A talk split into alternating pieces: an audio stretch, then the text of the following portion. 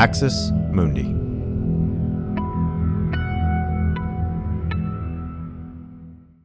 You're listening to an Irreverent podcast. Visit irreverent.fm for more content from our amazing lineup of creators.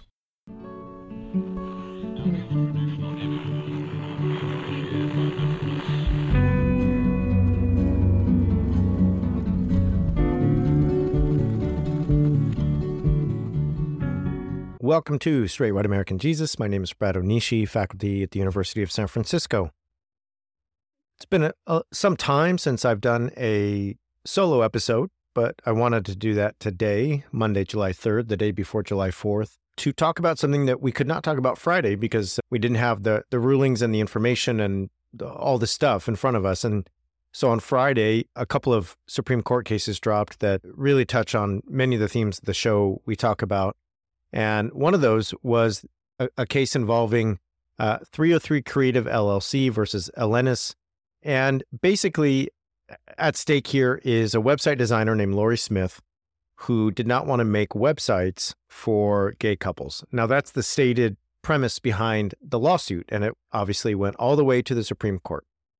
Uh, and the Supreme Court decided six to three that Colorado could not force website designer Lorie Smith uh, to serve LGBTQ plus couples seeking wedding websites. And I'm looking right now at a, a piece by uh, Kate Sosin at 19th News or the 19th, which is uh, a nonprofit news org that uh, specializes in gender and sexuality uh, issues. The basic premise is very similar to the Masterpiece Cake Shop uh, from about five years ago, where somebody is saying, Hey, I'm a business owner and I do not want to serve folks who are asking me to do uh, things related to gay weddings because I I believe that gay marriage is a sin and and it goes against my my religious beliefs.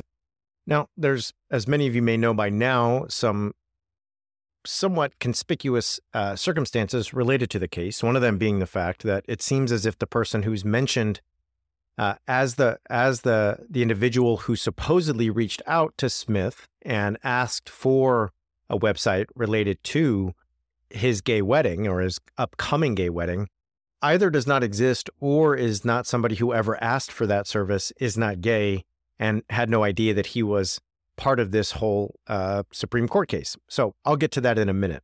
Before I do, let me just recount some of the the facts uh, related to this, and and we'll, we'll touch on uh, this whole missing persons issue uh, as we go. But uh, there's a piece by Mother uh, by Madison Polly at Mother Jones, and so let me read a little bit of that. If you believe the story told by court documents filed by ADF, and ADF is the Alliance for Defending Freedom, some of you have know probably know already that uh, the case was tried by uh, Erin Hawley, the wife of Josh Hawley, who works at the Alliance for Defending Freedom. This is a huge, massive, and influential right wing group that brings cases like this all the time. Um, they are involved in things related to, like, obviously to abortion. I mean, if you remember the abortion pill ruling about uh, two months ago, they were involved there. Erin Hawley's involved in a lot of it. So there you go. If you believe the story told by court documents filed by ADF the very day after opening her case, Smith received an inquiry through her website from a potential client named Stewart. My fiance is Mike, Stewart ostensibly wrote. We are getting married early next year and would love would love something done for our invites, place names. We might also stretch to a website. So apparently, Stewart was asking for uh, creative work uh, related to invites, place names, and maybe a website. Polly goes on.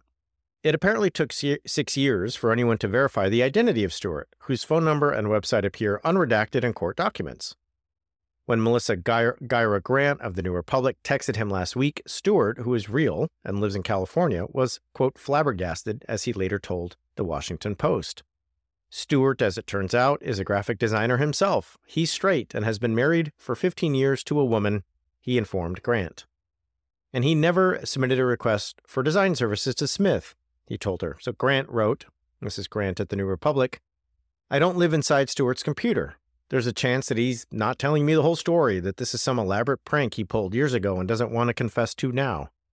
But if he's telling the truth that his request was done completely without his knowledge, I don't have any answers for him. None of this makes sense to me. Now, you might be wondering why. Why would they do this? I mean, uh, there, there, there's the question of why, there's the question of how. How did this get to the Supreme Court if the person who supposedly asked for a website related to a gay wedding never did that? Uh, that's one question. I'm not going to answer the how right now. And I, I, I, don't know enough to tell you how this ever got there in terms of uh, reaching the Supreme Court if this person was, was not actually doing this. But I do want to talk about why. And I think a really good answer comes from Andrew Seidel, friend of the show, my friend and colleague, uh, somebody who uh, I always turn to in, in times like this for insight. And he wrote this at Religious Dispatches this, this week.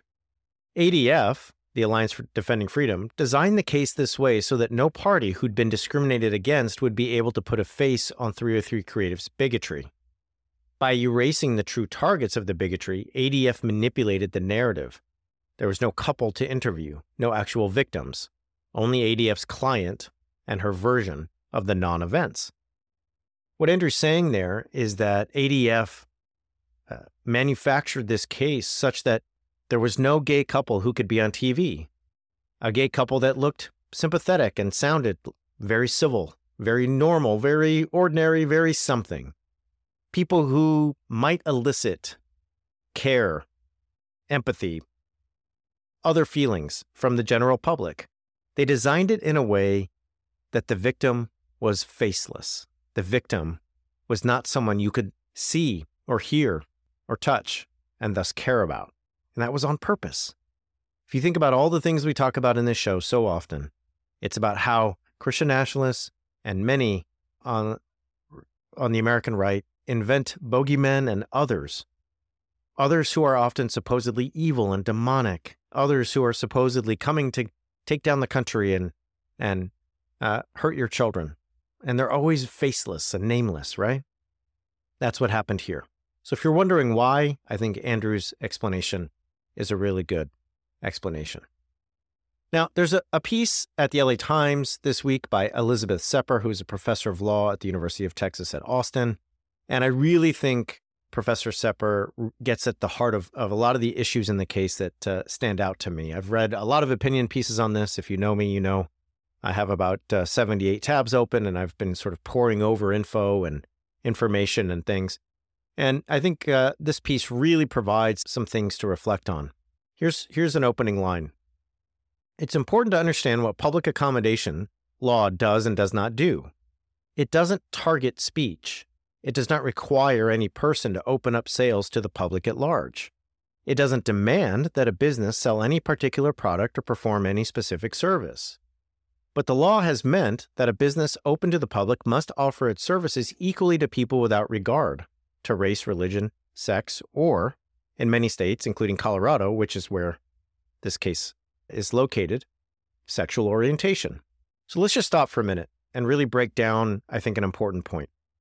There's a law in place that says look, if you are going to do business with the public, you have to do business with the entire public. You cannot discriminate against a certain group of the public. So you cannot say, we will not serve black people. We will not serve mixed race people. We will not serve women. Now, obviously, you might be thinking, well, what if someone's in my restaurant and they're being violent or rude? Uh, sure. Or what if someone walks in my restaurant naked? Do I have to like serve them? No, of course not. What this law is about is about making sure that people are not being turned away from businesses based on their identity. Now, in Colorado and in many other states, their identity is recognized, uh, part of their identity is recognized as their sexual orientation. So we can sit here and obviously think of the very easy examples. You can't turn somebody away from a restaurant because they're black. And we've hopefully have all seen the images of the counters where people uh, staged sit-ins in the in the civil rights movement and were jeered on and spit at because they wanted to eat in the same places as their white counterparts. Now, that's all pretty basic, I think. I think what Sepper says, though, at the beginning of the paragraph is actually really the heart of this case. It's important to understand what public accommodation laws do and do not do. So these laws do not target speech. This is not curtailing free speech. That's one. Now, now hear me out, okay? Uh, I know what some of you are thinking, but I'm gonna I'm gonna get there. Does not require any person to open up sales to pu- the public at large. It doesn't demand that a business sell any particular product or perform any specific service. This is a point Dan Miller makes often on the show. He actually, I think, has made it recently in the it's in the Code series, the Religious Freedom episode that came out uh, last week. And Sepper makes it here too, and that's this. Your free speech as an individual, a citizen, is one thing. Hey, I'm Brad. I'm an individual. I'm a citizen of the United States. And I think this, this, this, and this. Okay. And I might be, like I used to be, an evangelical 25 years ago or so, who thinks that gay people getting married is a sin. All right. No one's going to put me in jail.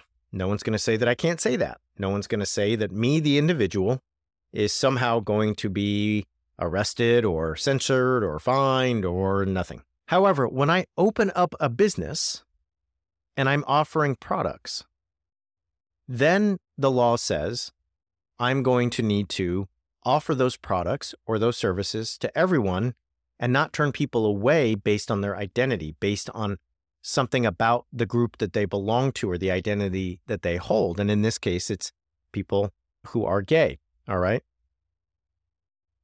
So, as Sepper says in the piece, Smith was free to stay out of the wedding market. She, she could have operated as a freelance artist or designer or a creator whose business isn't considered open to the public. If she had just been a freelance artist, she could have just taken on projects when she wanted them.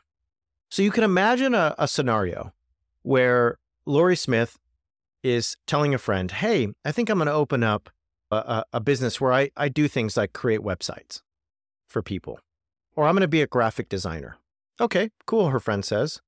Now, if you open up a business and under an LLC, um, you know, you're going to need to offer those services to everyone, meaning that you need to offer those services without turning people away based on their identity.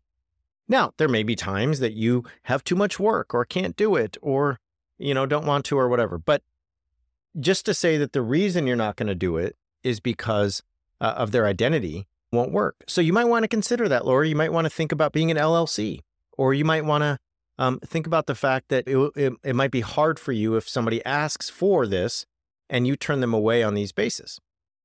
But that's not what she did.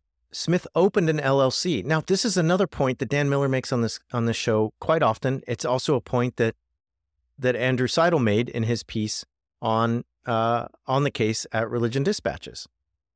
This is about an LLC. It's not about an individual. LLC means limited liability company. When you open up an LLC, you're opening up a, a company that separates you, the individual, from the business you're doing in order to separate you from liability if there are damages. So if somebody uh, has a limited liability company and they're sued, right, they don't lose their house because you can't sue the person, you're suing the company. However, when you open an LLC, that business is open to the public. Here's what Andrew says about it at Religion Dispatches The corporation is one of the most significant inventions of the last millennium. It exists to legally separate individual people from the businesses they operate. The corporation shields people and their assets from business liabilities, creditors, and obligations.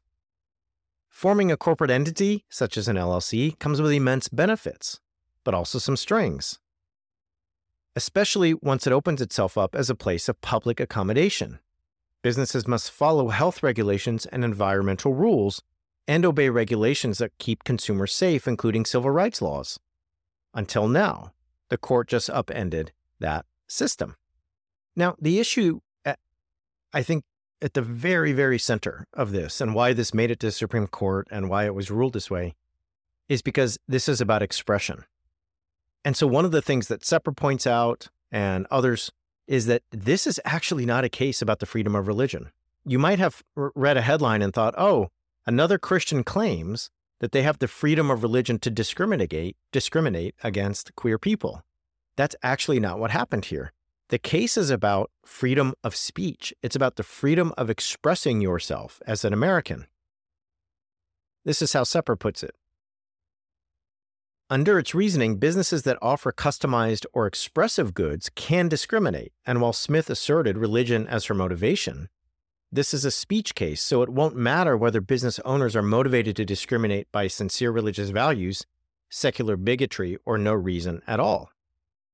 So it's a it's an expression case. It's saying that if I create things that are expressive goods, then I can discriminate because I'm creating things that express my beliefs. And therefore, I'm allowed to say, well, I don't believe uh, in the thing that you want me to express. And so I'm going to turn you away. Now, this is exactly how uh, Judge reasons in this case. He, he talks about how the law to accommodate people in the in in public, the, the law for businesses to accommodate people regardless of their race, religion, sex, or sexual orientation, somehow can uh, inhibit free speech. Why?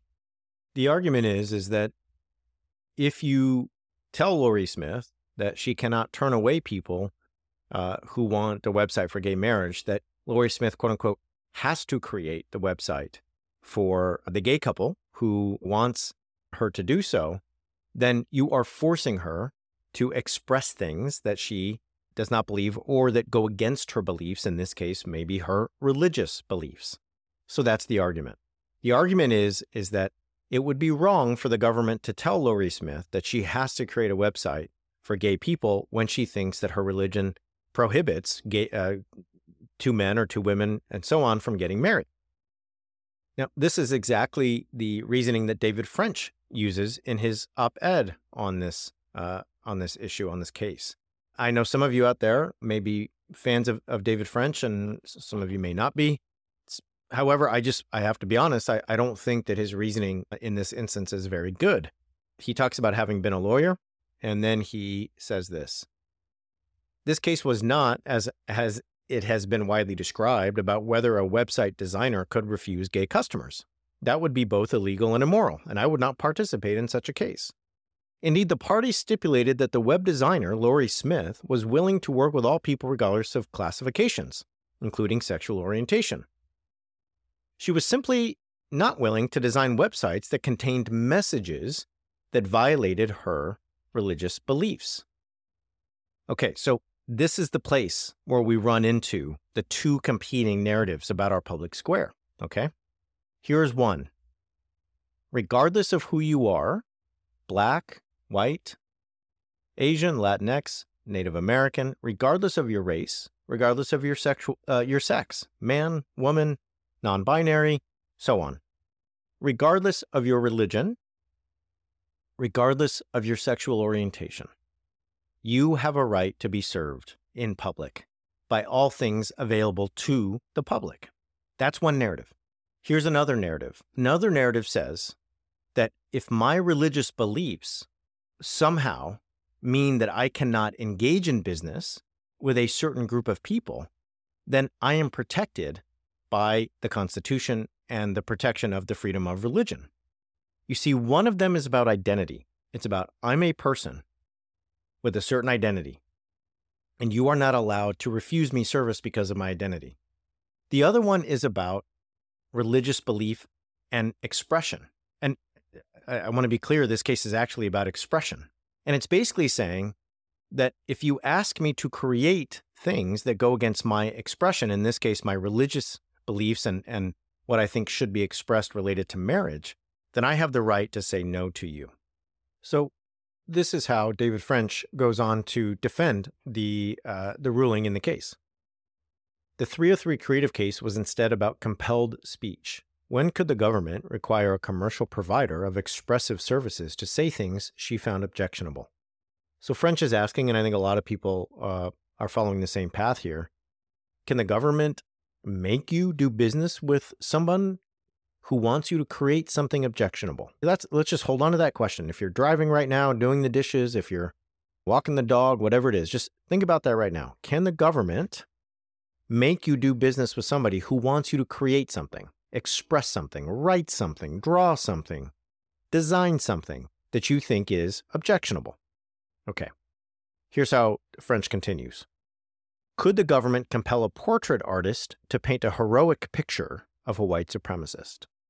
Could the government compel a speechwriter to pen an anti gay screed on behalf of a right wing politician?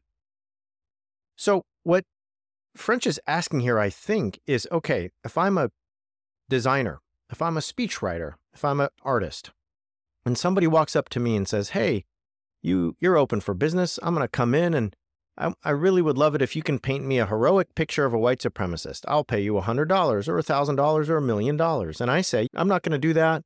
Uh, that's not really something that I think I can do uh, for a lot of reasons. So I appreciate you asking, but it's just not something I can I can do right now. Okay. What I think I'm saying is that uh, I'm not going to do that because because I find that objectionable. I'm not going to do it. And you're saying, wait a minute, Brad, I thought the whole day today, I thought your whole thesis, your whole argument up to this point was that uh, that's not okay. But notice the difference. What I'm saying is, is hey, you want me to draw a heroic picture of of Hitler or of eh, a KKK Grand Wizard or something like that, and I'm saying no. And I'm saying no because the thing that you want me to create, I find objectionable. I'm not saying no because I find a protected class of people and their rights objectionable. And that's the that's the subtle difference. Andrew Seidel talks about this in his piece at Religion Dispatches, and he quotes a, a, a, line from his new book, American Crusade. Here's what he says It's impossible to draw a logical or consistent line between discrimination against one protected class, race, and another, sexual orientation, because once religiously motivated discrimination is permitted, the line has already been drawn in the wrong place. So, what they're saying is like, hey, I get it. There are certain protected classes out there. So, you're not allowed to say, yeah, I'm not going to create this thing for you because you're a black person. Or, yes, I'm not going to write the speech for you because you are a black person. Not okay. Okay. Sure. Why is it not okay? Because race is a protected class. Now, if somebody said, well, look, um, I, uh, I have a business and um, I just find the existence of black people to be objectionable. So I will not do business with them.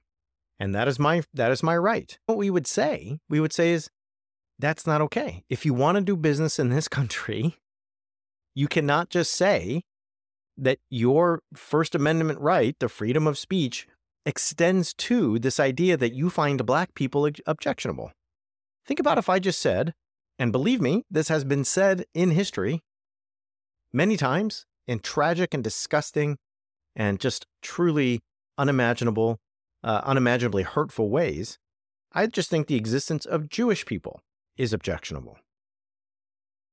We would say you can hold that belief, but you cannot be in business and operate that way. As a citizen, sure, but as a business owner, no.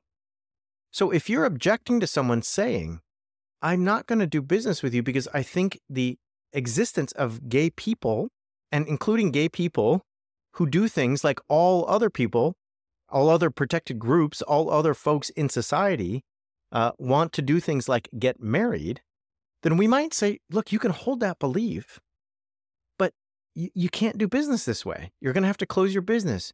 As I said earlier, you could be a freelancer who just accepts projects as they wish not open to the public, somebody who only takes on certain projects. Like you can totally see how this works, but that's not that's that's not what French sees in this case, and it's not what many people in this case see. French's example that could the, the government compel a portrait artist to paint a heroic picture of a white supremacist? Uh, white supremacists are not a protected class in the country. White supremacists being a white supremacist is not part of one's identity. So I'm not saying to somebody who's in a who has a protected identity that I won't do business with you. I'm saying I don't think I'm going to create that thing and express that thing because I don't want to do that. Now, uh, let me just come back to a point I made early on in this. Once you are doing business as a business open to the public, the expression is the expression of the business. It's the expression of the business. It is not the expression of an individual artist. So if we think of the expression of the individual artist, the artwork of Van Gogh or Monet, the artwork of Amanda Gorman as a poet, we do not think of that in the same way as a business that creates a sign, a business that creates a slogan, and so on and so on. So there's kind of two issues. One is you're refusing a protected class and not not accommodating them in your business which is supposed to be open to the public you're saying to part of the public i won't do this for you and you're saying I won't do this because me, the individual with the freedom of expression, doesn't want to, but you're doing so hiding behind all the privileges of a limited liability company. The limited liability company gives you all the privileges of not being held accountable when it comes to bankruptcy or something else, and yet you're also saying, I want the privileges of that, but I don't want the restrictions that come with being a business. And I mentioned those earlier. Andrew Seidel does a great job in his piece of mentioning them as well. You open a business, you have to follow certain laws, certain things that keep people safe, certain things that make a, a, a, safe workplace, something, a place where people won't get sick if they come into work at your factory or your diner or somewhere else, a place where customers can be assured that there's no toxic chemicals or something else. If you open a business, there are things you have to do that you're compelled to do. And you can choose to go into certain businesses based on whether or not uh, you feel like you can carry out you can carry out what is expected of you. I'll, I'll give you a really dumb example from my days as an evangelical teenager, somebody who was very zealous about being an evangelical. I, uh, I was looking for a job as a high schooler, and uh, I was trying to find something that would fit in with my homework schedule and my class schedule and something else. And I had a friend who said, Hey, I, am going to quit my job and you, you could probably have it. I'll just talk to the guy. Um, you work at the gas station behind the counter and you uh, basically just sell things you know people want gum and lottery tickets and and all this other stuff and at first i thought it sounds great and my buddy was like yeah it's a great job because a lot of times nobody's in there and you can just do your homework or read or something and it's pretty good like you can go to work and get paid but you know you can actually probably do a little bit of homework while you're at work and it's like wow that's a good deal and then here's me mr like super zealous evangelical and i thought about it and part of that job was selling cigarettes to people that wanted to buy cigarettes. And in my evangelical mind, selling cigarettes was going wrong. I just couldn't go along with that uh, that program. Now, you can email me if you want to know why I thought it was wrong, whatever. I don't really want to get into it right now. But I told my friend, hey, thanks for thinking of me, but I thought about it and uh, I don't think I can do that because my religious beliefs mean that I don't think I want to sell cigarettes. And so I can't do that job you can totally see that the government didn't compel me to sell cigarettes. The government didn't tell me that I had to sell cigarettes. But you can also see that if I had stepped into that job and then told my boss, hey, if somebody comes and asks for cigarettes, I'm not going to give them to them because I, I don't believe in that. And the boss said, well, I don't think you can do the job. And I said, well, you're you're infringing on my religious belief. Sorry, uh, I'm going to sue you. You can see the ridiculousness of that. Now, I realize there's a little bit of nuance in this case, and that's what French would say. He would say, well, this is about expression, not just transactions of, of goods. But the expression here is the good.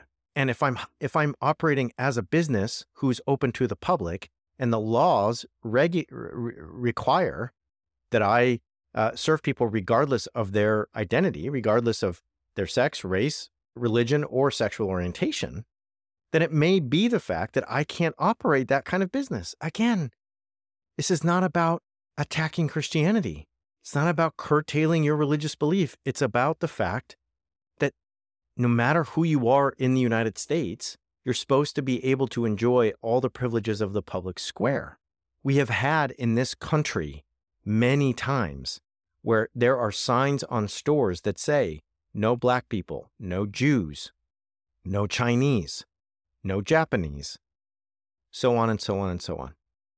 I'm not going to go through all the examples of that. I hope that if you're listening, you're aware of those. And so, even though there's the nuance here of this being expressive speech, it's about expressive speech in the context of a business open to the public. And that's why this ruling seems to be so problematic. So, people are now looking forward to think, well, what does this mean? And I think Andrew Seidel does a good job of, of kind of pointing us to what this could mean for the future. ADF and the other Christian nationalist organizations are going to file case after case working to expand this decision to everyone from photographers to quote sandwich artists. Even after the gay wedding case, a wedding cake case, which didn't give bigots the weapon they got today, they were still willing to test the limits of discrimination.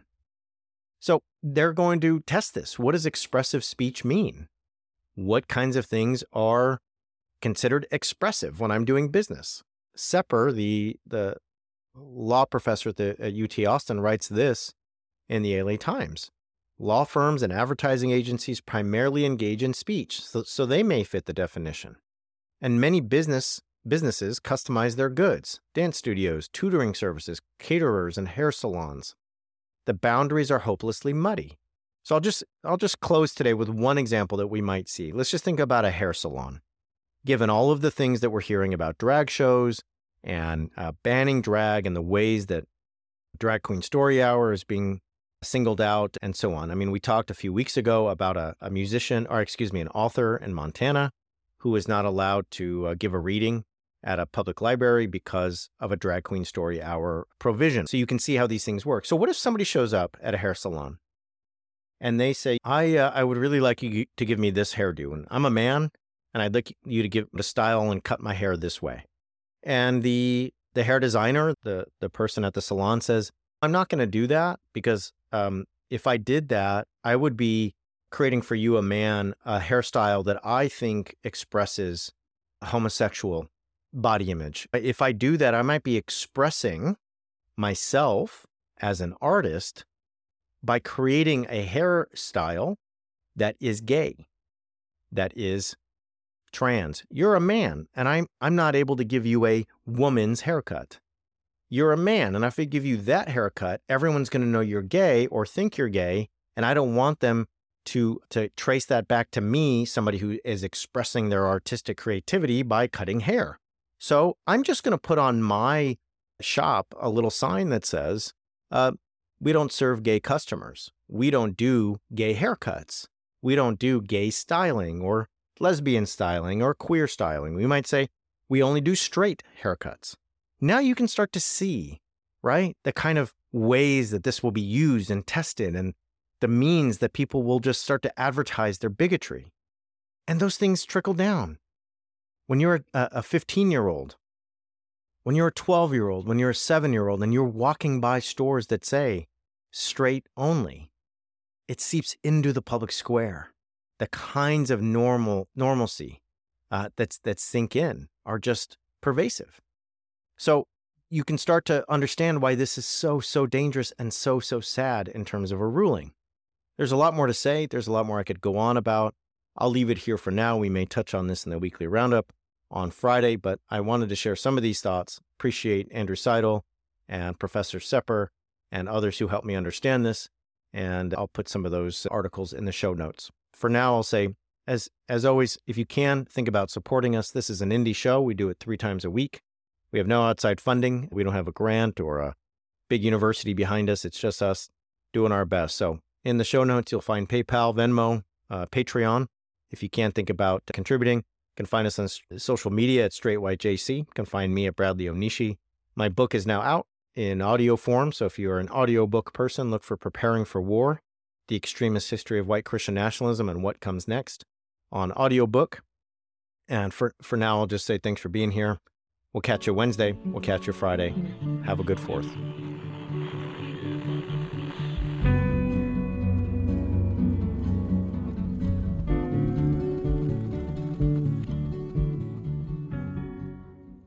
This has been an Irreverent Media podcast.